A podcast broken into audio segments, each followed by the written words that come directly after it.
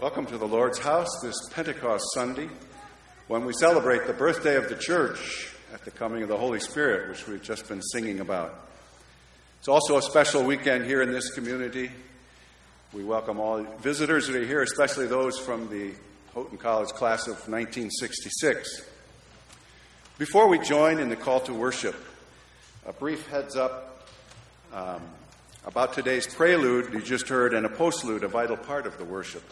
After the benediction and the congregational threefold Amen at the end of the service, our organist and this ensemble will render the final variation of the Veni uh, Creator, a profound utterance of worship, and then a glorious burst of praise to the Father, Son, and Holy Spirit. So I just want to warn you to hold on to your seats at the end. The final measures will nearly transport us to the gates of heaven. So now, please stand if you would and are able, and join me in the call to worship printed in your bulletin.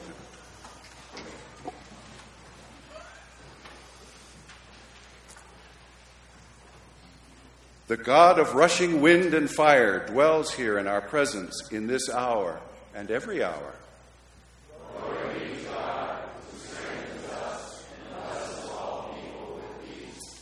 God, who called all the world into being, calls forth new life in us today.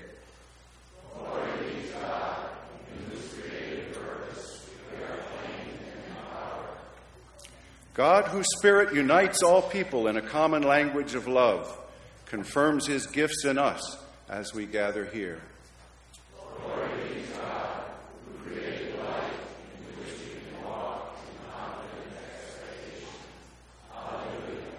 Let's pray.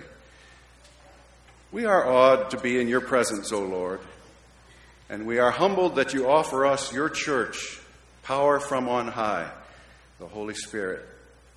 Throughout this service, help us worship you in spirit and in truth. Keep us focused on you and in tune with everything you have for us today. In Jesus' name we pray. Amen.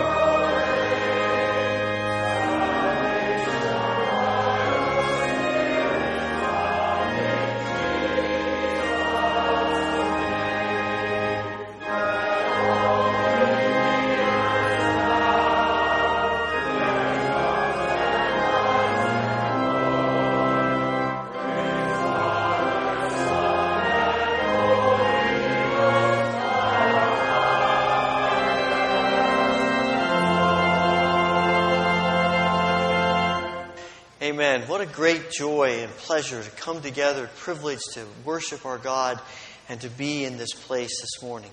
Uh, we want to give you an opportunity to uh, share a word of greeting, a word of peace with others who are here in worship as well. So let me invite you to do that before you're seated.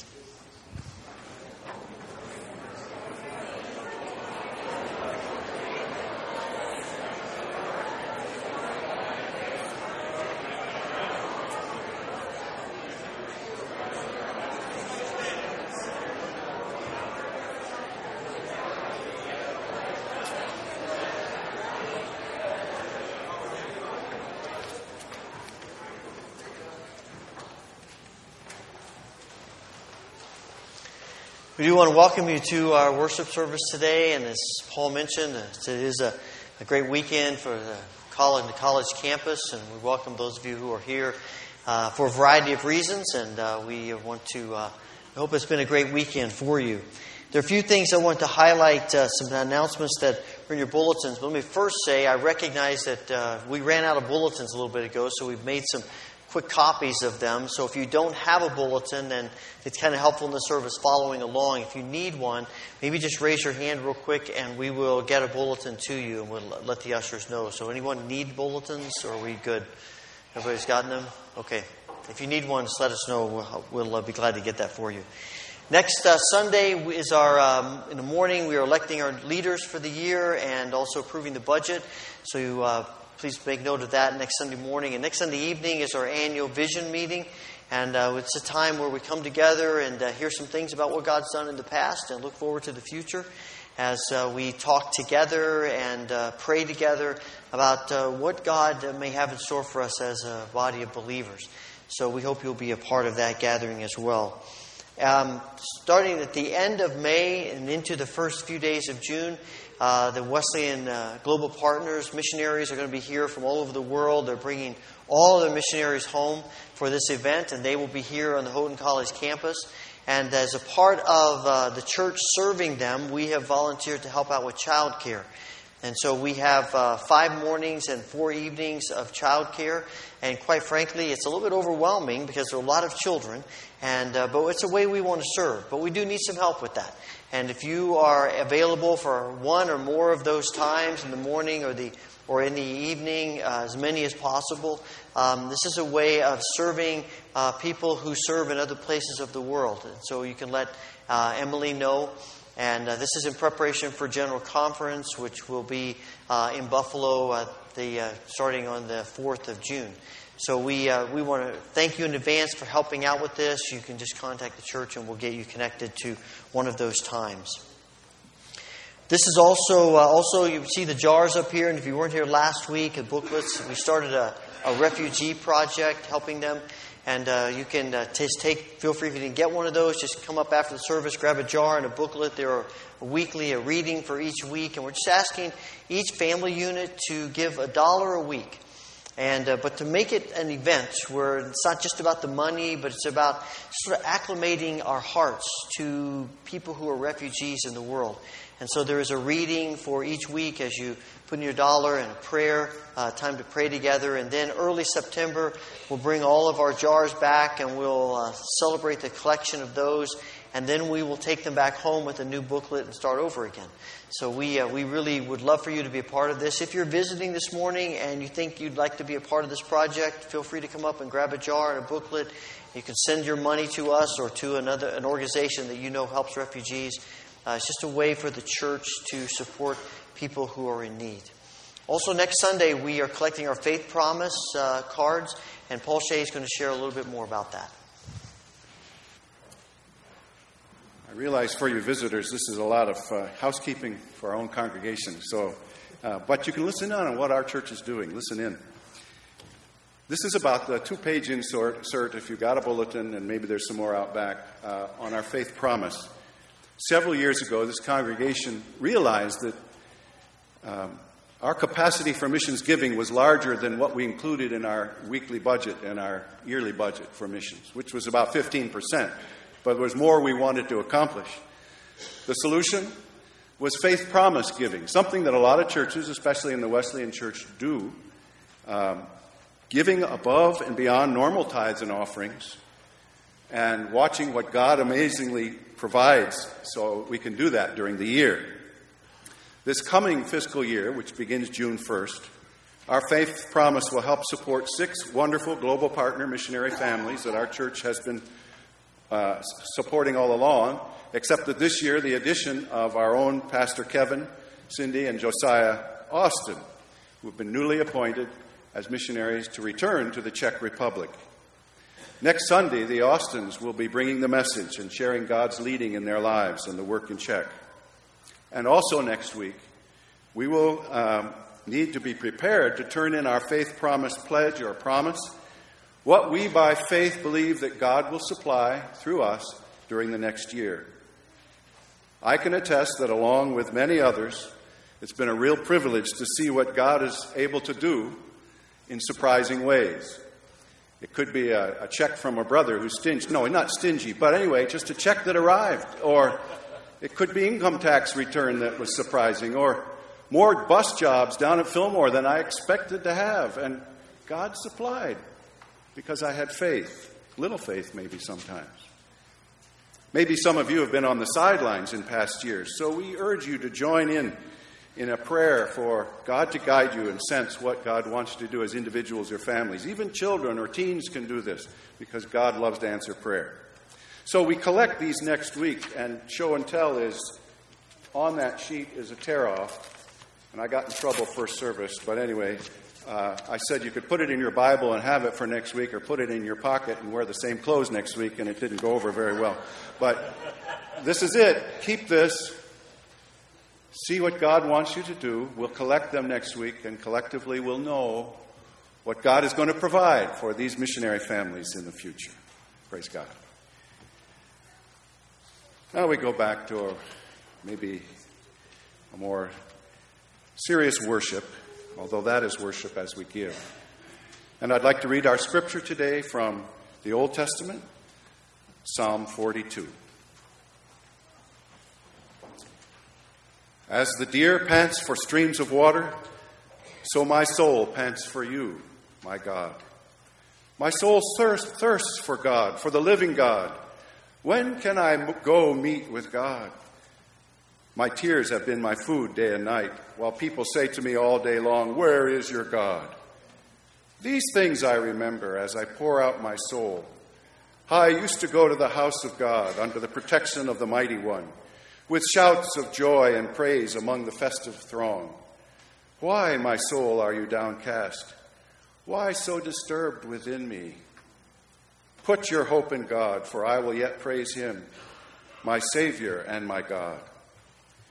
My soul is downcast within me, therefore I will remember you from the land of the Jordan, the heights of Hermon, from Mount Mizar. Deep calls to deep in the roar of your waterfalls. All your waves and breakers have swept over me. By day, the Lord directs his love. At night, his song is within me, a prayer to God of my life. I say to God, my rock, why have you forgotten me? Why must I go about mourning, oppressed by the enemy? My bones suffer mortal agony as my foes taunt me, saying to me all day long, Where is your God? Why, my soul, are you downcast? Why so disturbed within me? Put your hope in God, for I will yet praise him, my Savior and my God. This is the word of the Lord. If you're able, stand with me as we sing the doxology and the ushers come to receive our tithes and offerings.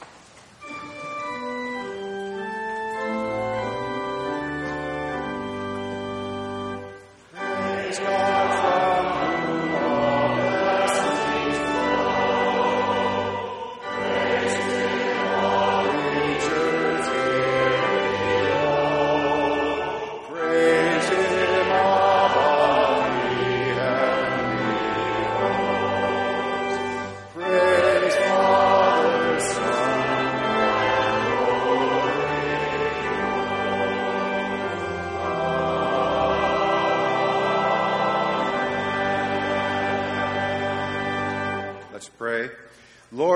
Worship you in word and song and also with these tithes and offerings.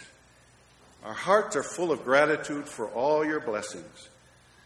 Multiply these to- tokens of our thanks for your kingdom's sake. Amen.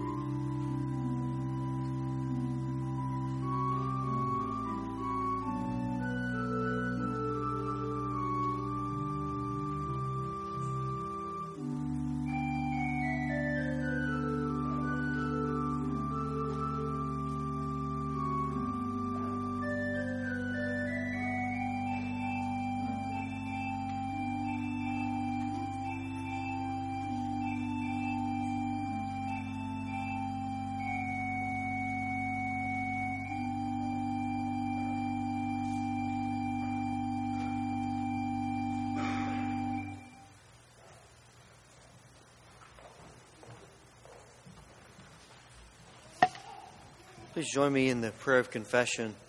And following the prayer of confession, we will uh, join together in an extended time of prayer. And it's been our practice uh, for a while. If you'd like to come and use the altar rail as a place where you offer your prayers, I invite you to join me. Let us pray together.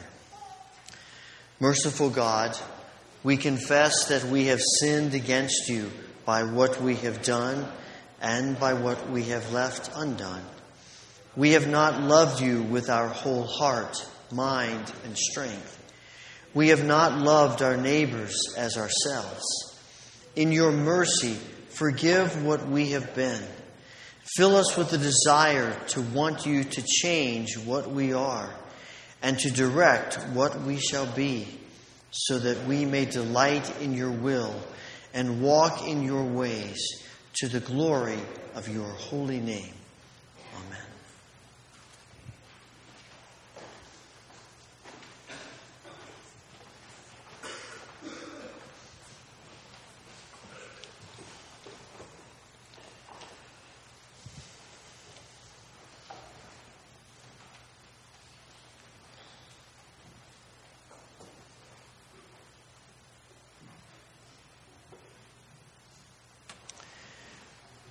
Gracious Heavenly Father, we come today in the spirit of thanksgiving, for you are good and merciful and gracious beyond anything we could deserve. We come today and, and offer ourselves to you, giving thanks for all that you've offered for us. We thank you for the joy of friendship and even this weekend, the joy of some friendships renewed. Thank you for the relationships in our lives. Thank you for the ability to create and to do and to make a difference in this world. Father, we know that you are with us in the times that we call good and in the times that are more difficult. This morning we come with a variety of burdens and concerns, and we lay all of them at your feet. We pray for all who are grieving today, and we think especially of family and friends of Jasmine Uvino, a high school student who was killed last weekend. We pray your grace upon those who grieve that situation and many others. Father, we pray for all who are struggling with health concerns. We think of Lillian Clow, Nancy Lucky's mother, and for Sheldon Emerson and Doug Bogdan, for Barb Rangel and Bob Jobert, for Laurel Bucher, Warren Woolsey, for Bill Getty and Phil Muker, for Mike Raybuck, Jill Tyson, Bruce Brenneman, for Bev Rett and Micah Christensen, for Linda Roth, for Dick Gould, Crystal Blake, Emily Crickler, and for others who may be on our minds and our hearts this morning. Father, we pray for uh, all who are who've just graduated here at the college and other places. As you think about the future, there is a sense of excitement, but also perhaps a sense of uncertainty. We pray that you will bring your peace, your leading, guiding for those in that situation and for others who are looking to the future, wondering what exactly it may hold. Father, we, we pray that you will continue to bless the ministry not only of our church, but churches around us. We pray today for the First Baptist Church of Belmont and Pastor Downer. Thank you for their work and ministry, and we pray that you would bond them together and that you would allow them to be a beacon of light into their community and beyond. We think of needs of our nation, the people of Flint, Michigan. We continue to pray for them. We pray, Father, for people of, of Buffalo, and we think especially of the work that Steve and Ruth Strand are doing there in the, city as they prepare for this faithful presence presentation, part of that, we ask that you would work miraculously to give us new hearts of compassion and love for the people of the city of Buffalo and other places. Father, we think of, of the world beyond us.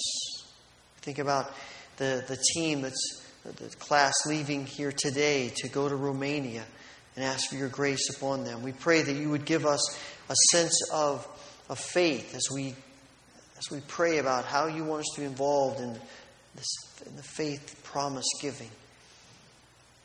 And Father, we want to pray for our brothers and sisters who face great persecution, opposition. We think today of the Syrian Christians, so instrumental in the early church, but now so heavily persecuted. We pray that you will give courage and hope. We pray, Father, that you will help them to be, even in the midst of these dark and difficult times, to be a witness for you to those who treat them worse. We pray for your protection, your grace upon them. And Father, may our hearts be stirred and renewed by watching their walk with you. Father, thank you for hearing our prayers. We offer our prayers in the strong, powerful name of our Lord and Savior Jesus Christ, the one who went to the cross for us, the one who rose from the dead and ascended to be with you and has promised to come back to us and establish his kingdom. It's in his name we pray. Remembering the prayer that he taught his disciples to pray Our Father, who art in heaven, hallowed be thy name. Thy kingdom come, thy will be done on earth as it is in heaven.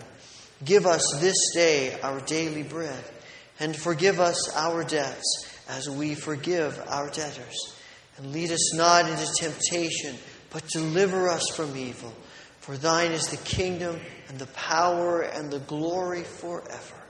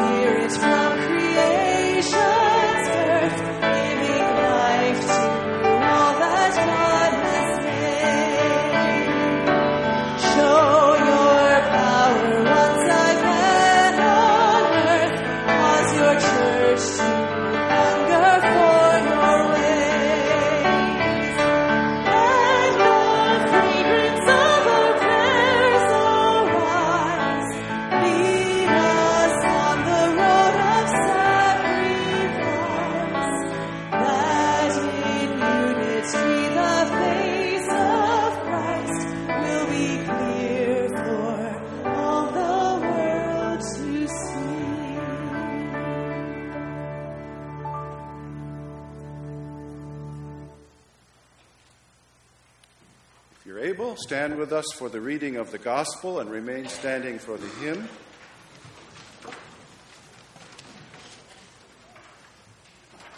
Reading from John chapter 1, verses 35 to 39.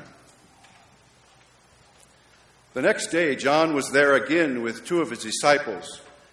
When he saw Jesus passing by, he said, Look, the Lamb of God. When the two disciples heard him say this, they followed Jesus. Turning around, Jesus saw them following and asked, What do you want? They said, Rabbi, which means teacher, where are you staying? Come, he replied, and you will see. So they went and saw where he was staying, and they spent the day with him. It was about four in the afternoon. This is the word of the Lord.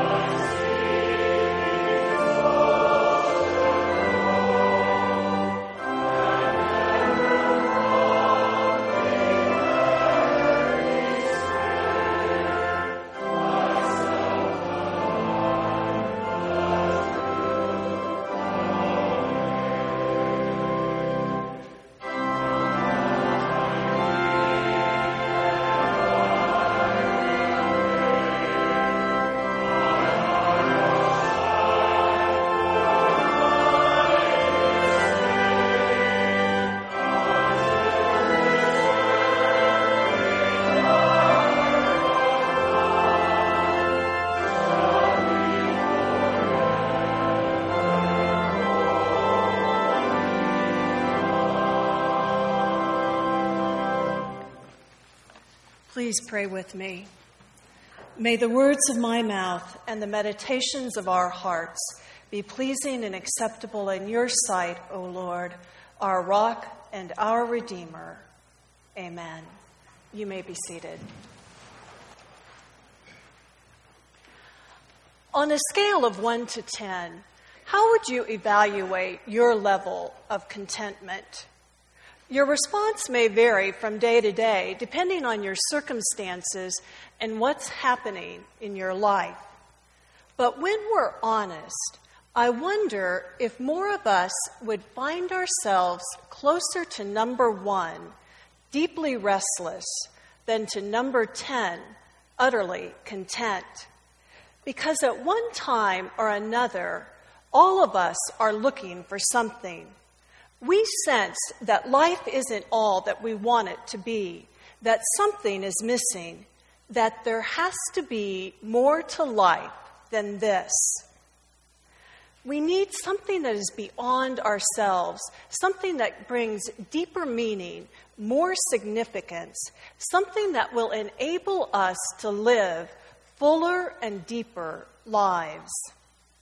There's something about this search, this restlessness, that we find in the story that we just read in the Gospel of John. John the Baptist is out around the Jordan River preaching repentance and baptizing those who truly repent. He's gathering a lot of attention, not only from those coming to hear him preach and be baptized, but also from the Jewish religious leaders in Jerusalem. While the religious leaders ask their theological questions, people keep coming to be baptized. At the height of John's popularity, Jesus comes asking to be baptized. John's hesitant because he seems to know who Jesus is, but at Jesus' insistence, John baptizes him. A few days later, a couple of John's disciples Andrew, and probably John, the author of the gospel, are with John the Baptist as Jesus walks by. John the Baptist says to the two men, Look, the Lamb of God. They're intrigued and immediately begin following Jesus. Seeing them behind him, Jesus stops and turns to them and asks them a question that at first seems fairly innocuous but it's actually a question filled with deep meaning and implication. What do you want? What are you looking for? We understand that this question can be answered in a number of ways depending on who's asking it and what it pertains to. There are times when all of us are looking for something we've lost, like our car keys, a book, our cell phone. If someone finds us searching for the misplaced item and asks us, What are you looking for? our answer is pretty straightforward and immediate. I can't find my car keys again, or I'm looking for the book I'm reading. But when someone stops us, when we're not in the middle of a search, and ask, What are you looking for? And when that someone is Jesus, then we're dealing with a whole other situation. When we think about Jesus asking us, What are you looking for? we may at first be tempted to answer this question fairly quickly. I'm looking for enough money to be comfortable. I'm looking for success. Or I'm looking to be recognized and appreciated for what I do. But as we take time to think and take a deeper look, our answers may include I'm looking for contentment. I just want this feeling of restlessness to go away. I'm searching for meaning and purpose in my life. I'm looking for peace. I want a peace that not only lets me go to sleep at night, but allows me to sleep through the night. Or maybe our answer is I don't know. I honestly don't know what I'm looking for. I know something is missing in my life, but I'm not quite sure what it is. Sometimes I think it's one thing, but when I get it, I'm only satisfied for a little bit. Then the satisfaction seems to disappear, and I'm ready to move on to the next thing. It's kind of that feeling that most of us have experienced when we're at home in the evening reading a book or watching a movie and realize that we're hungry, that we're craving something, but we're not quite sure what.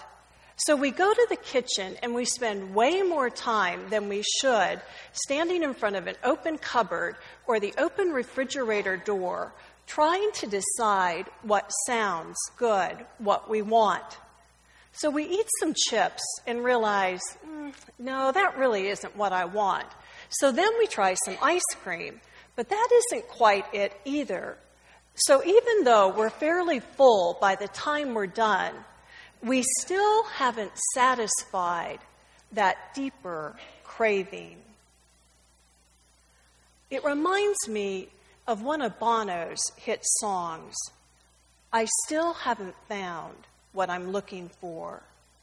The lyrics lament that no matter what he does, what experiences he has, he's never satisfied. He describes the spiritual yearning, the need for fulfillment, and the futile search that this present world can't fully satisfy as he returns to the haunting words of the chorus But I still haven't found what I'm looking for. What a tragic way to live our lives, searching yet never finding. We tend to think that if we just change jobs, change friends, the location of where we live, or if we have more money or a better car or a nicer home, then we'll have what we're looking for. We want to believe that improving or changing our circumstances will satisfy us and bring inner contentment. And sometimes a change in our circumstances is needed. There are times when change is the right thing. God often uses change to open us up to Him as, and as a means to move us forward. But it becomes a problem when we believe that change is what will ultimately satisfy our deepest longings. Some theologians refer to this longing, this yearning within us, as homesickness of the soul. The Greek name for homesickness is nostalgia, which means pain or desire for what is known. It's a yearning and longing for something past. It's a return home. Sometimes this longing is for something we once had, while other times it's a longing for something we've never had. The first time I remember becoming clearly aware of my own homesickness of the soul was when I was in high school. It was summer, and I'd been out with some friends that evening, probably scooping the loop. This was a tradition where high school students would pile into a car and then drive down a main street, making a U turn in an empty parking lot to then go back and do it all over again and again and again. As I think back on it, it was really kind of crazy. But we did it because gas was 50 some cents a gallon. And there really wasn't a lot to do on a Friday night in a small town in Iowa. When I got home that night, everyone else was in bed, so the house was very quiet. I remember going to the refrigerator to get a glass of lemonade when I was struck with this overwhelming sense of homesickness. It was so strange because I was at home. We had lived in the same town for eight or nine years, so it wasn't like we had just moved and I was longing for someplace else. It was such an odd feeling. I was home, and yet I was homesick. Because this feeling wouldn't go away, I began thinking about why it was so overwhelming to me. What was going on? As I was thinking about it, the Holy Spirit convicted me that my relationship was not what it should be with God. In that moment, I realized that I had been putting other things and even people in the place that was meant for only Him.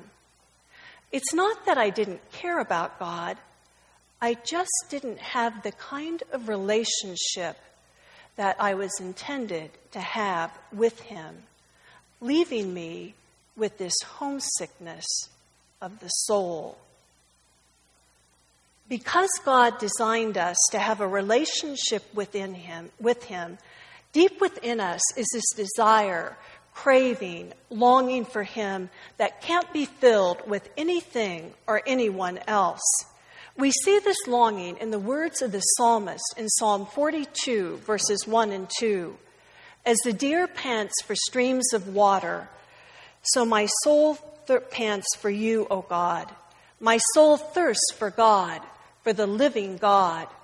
Where can I go and find God? God has placed a profound, persistent, and lasting homing instinct for Himself deep within the heart of each one of us. This homesickness of the soul that God has placed within us is intended to lead us to Him.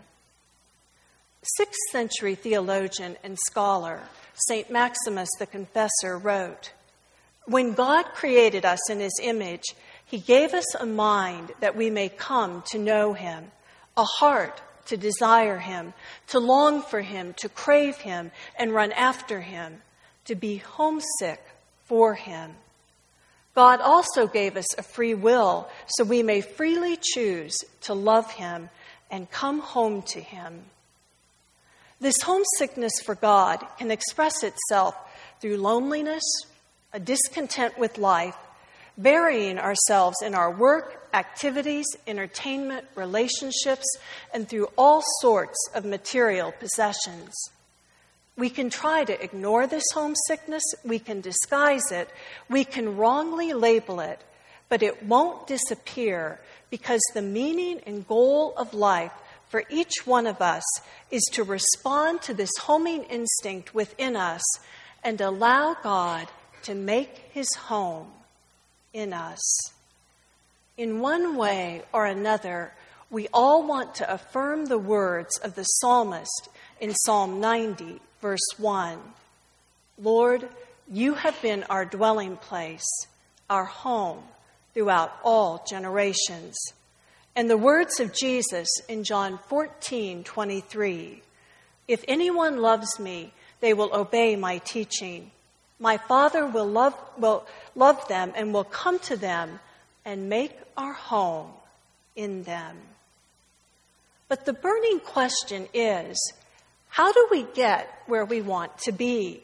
How do we come to the place of home that fulfills our deepest longings and desires? How do we find what we're looking for? The same way Andrew and John do. They answer Jesus' question with their own question Where do you live? Why do they ask Jesus where he lives? Doesn't this seem like an odd response? What are they getting at? And how does this question move them to a closer answer to their longings and desires? Are they looking for an actual address? Do they want to see the kind of neighborhood Jesus lives in? I think it's something else. They've been listening to John the Baptist for quite a while. They've heard him talk about repentance. They've also heard him talk about the one to come, the one whose sandals he's unworthy to untie, the promised one they've been seeking for a long, long time. Then that day, as Jesus walks by, John declares, Behold, the Lamb of God. John has deeply influenced these two men, so they have a sense of expectant hope as they follow Jesus. Hope that Jesus is who John says he is, and hope that Jesus can answer the desires and longings within them. Think about those who have influenced your life, pointed you towards Jesus. Who has nurtured you by helping you see Jesus as the hope you're looking for? Who has spurred you on to a deeper walk in faith, to take steps that you probably wouldn't have taken without them? Maybe it was a Sunday school teacher, a youth leader, a friend, a neighbor, or a parent. We heard this a couple of weeks ago when the graduating college seniors shared their testimonies. So many of them talked about the people who influenced them, who pointed them towards Jesus, who encouraged them to a deeper life of faith in God. But as wonderful as these influences are, eventually we have to decide what we want from Jesus? Do we want to walk toward him or away from him? And this is really at the heart of their question about where Jesus lives. It's their way of saying, we want more than just a brief conversation alongside the road. We want a relationship, a relationship that answers our inner longings and searching. We want to spend time with Jesus.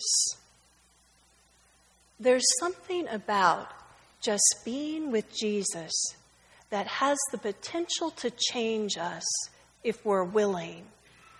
This time alone with Him can, is not only restorative for our souls, but it can help us gain or regain an eternal perspective on life. We see this with Andrew and John as their time with Jesus opens their eyes to what life can be with Him. We know that they don't learn all there is to know about Jesus, but it sets them on a journey of discovery that we see revealed in the Gospels and beyond. During this time, they not only find their homecoming in Jesus, but they discover that Jesus' question, What are you looking for? involves all of the other longings and desires within them. This is significant for them and for us. Jesus wants us to explore these longings and desires because they have the power to affect every part of our lives. As we do this, Jesus helps us sift through all of our longings and desires to challenge us about giving up those that are harmful to us, that lead us away from Him, or to challenge us to allow Him to reconfigure good longings that are out of order. So much of life and the desires of life are gifts of God. They can reveal God's heart and will for us.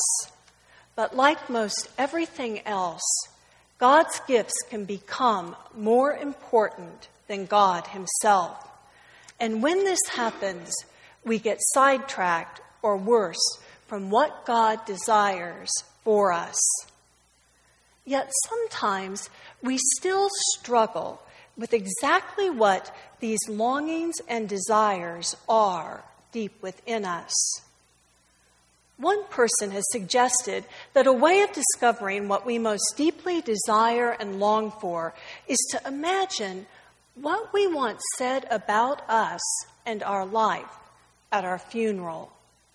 In order to help us think through this, we may ask ourselves Do I want to be remembered as someone who loved deeply or was self centered, as someone who responded with compassion to those in need, or didn't have all that much time to really care, as someone who encouraged others or was critical and judgmental. These questions aren't about how we're living at the moment. They're about what we desire most for our lives. What do we still want to do with our lives? What kind of people do we want to become? And what kind of life do we want to live? What are we looking for?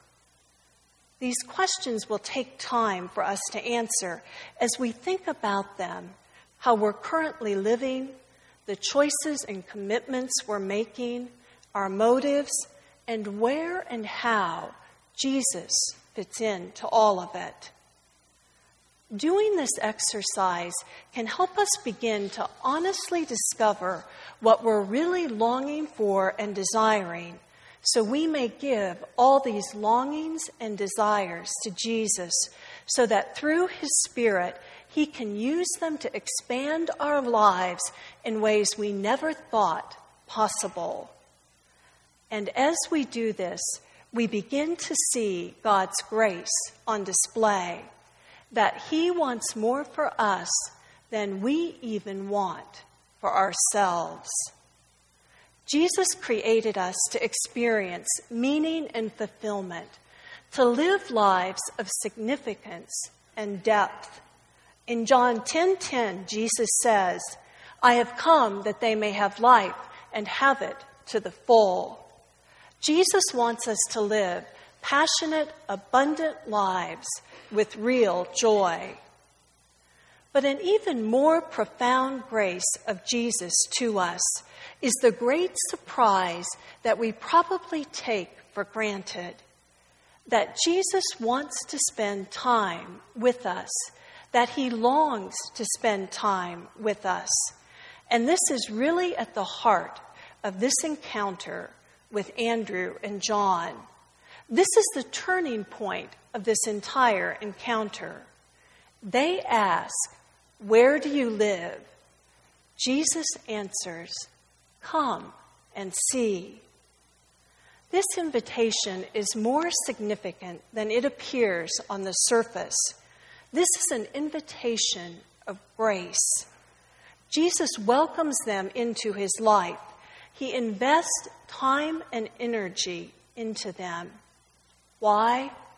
Because Jesus knows that they are looking, searching for more, and He wants them to know, to understand His desire to meet that need.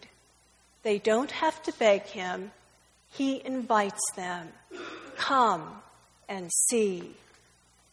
The gospel is always about Jesus desiring us more than we desire Him. Our desire for Him is a response of His desire for us. We see this truth over and over again in Scripture that Jesus longs to be with us.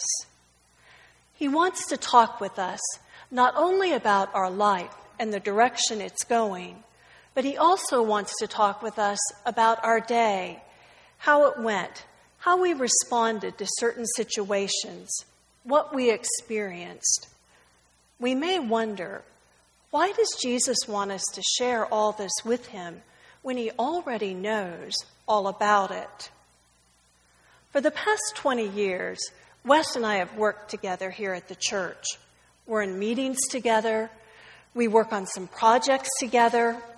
We're very aware of what the other one is doing throughout the day. And even though our offices are only 32 feet and seven and three quarter inches apart. Every evening, we still talk about our day, what we did, things we're working on. Why? Because we need and want this connection with one another. Because we love each other, we desire this communication and we look forward to sharing even if we already know most of what happened that day.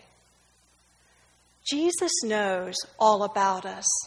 He knows our desires and longings, but we connect with Him and gain His perspective when we open up and share these things with Him. Jesus is with us all the time, yet He says, Come, tell me about it. We don't know exactly what Andrew, John, and Jesus talked about that afternoon and evening, but we know it's significant because by the end of the day, they are on board with Jesus. And it seems to all come back to his question to them What are you looking for? As we talk with Jesus, our eyes are open to who he is to the nature of God and that we can trust Him. But one of the greatest discoveries is that as we spend time with Jesus, we find we want to spend more and more time with Him. An old story tells of a rabbi living in a Russian city about a century ago. Disappointed by his lack of direction and purpose in life, he wanders out one chilly evening. With his hands thrust deep into his pockets, he aimlessly walks the empty, dark streets, questioning his faith in God, the scriptures, and his calling to ministry. The only thing colder than the Russian winter air is the chill within his soul.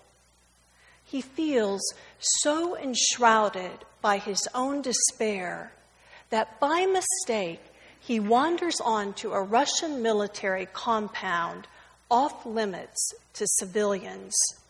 He jumps at the bark of the Russian soldier who shatters the silence of the evening chill.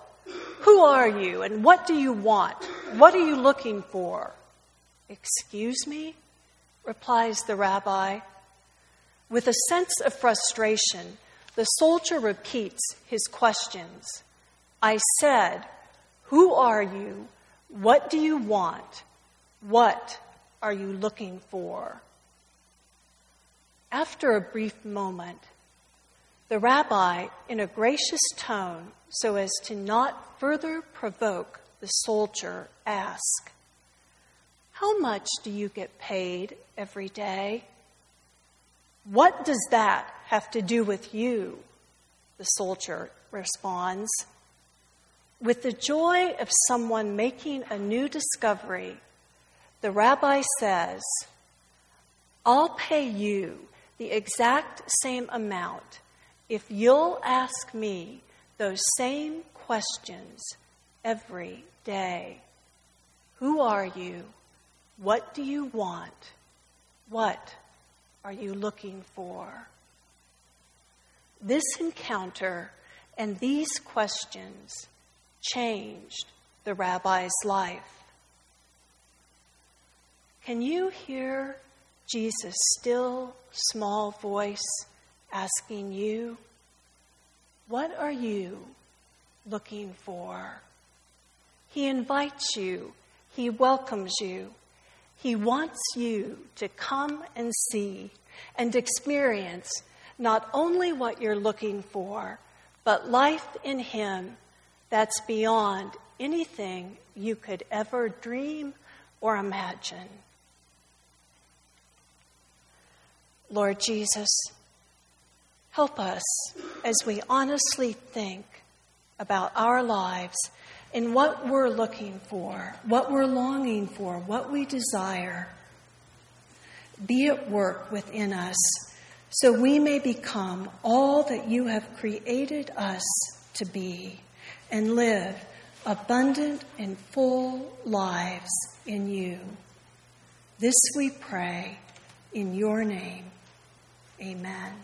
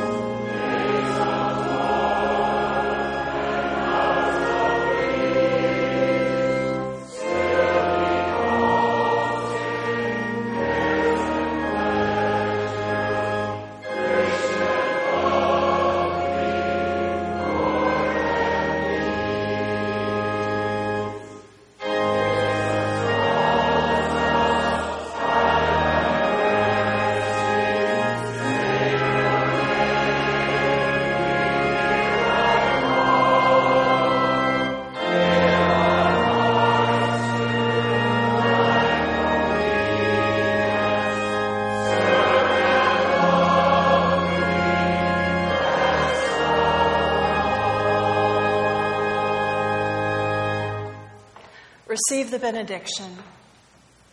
Now may the grace of the Lord Jesus Christ, the love of God the Father, and the fellowship of the Holy Spirit be with you now and forevermore. Amen.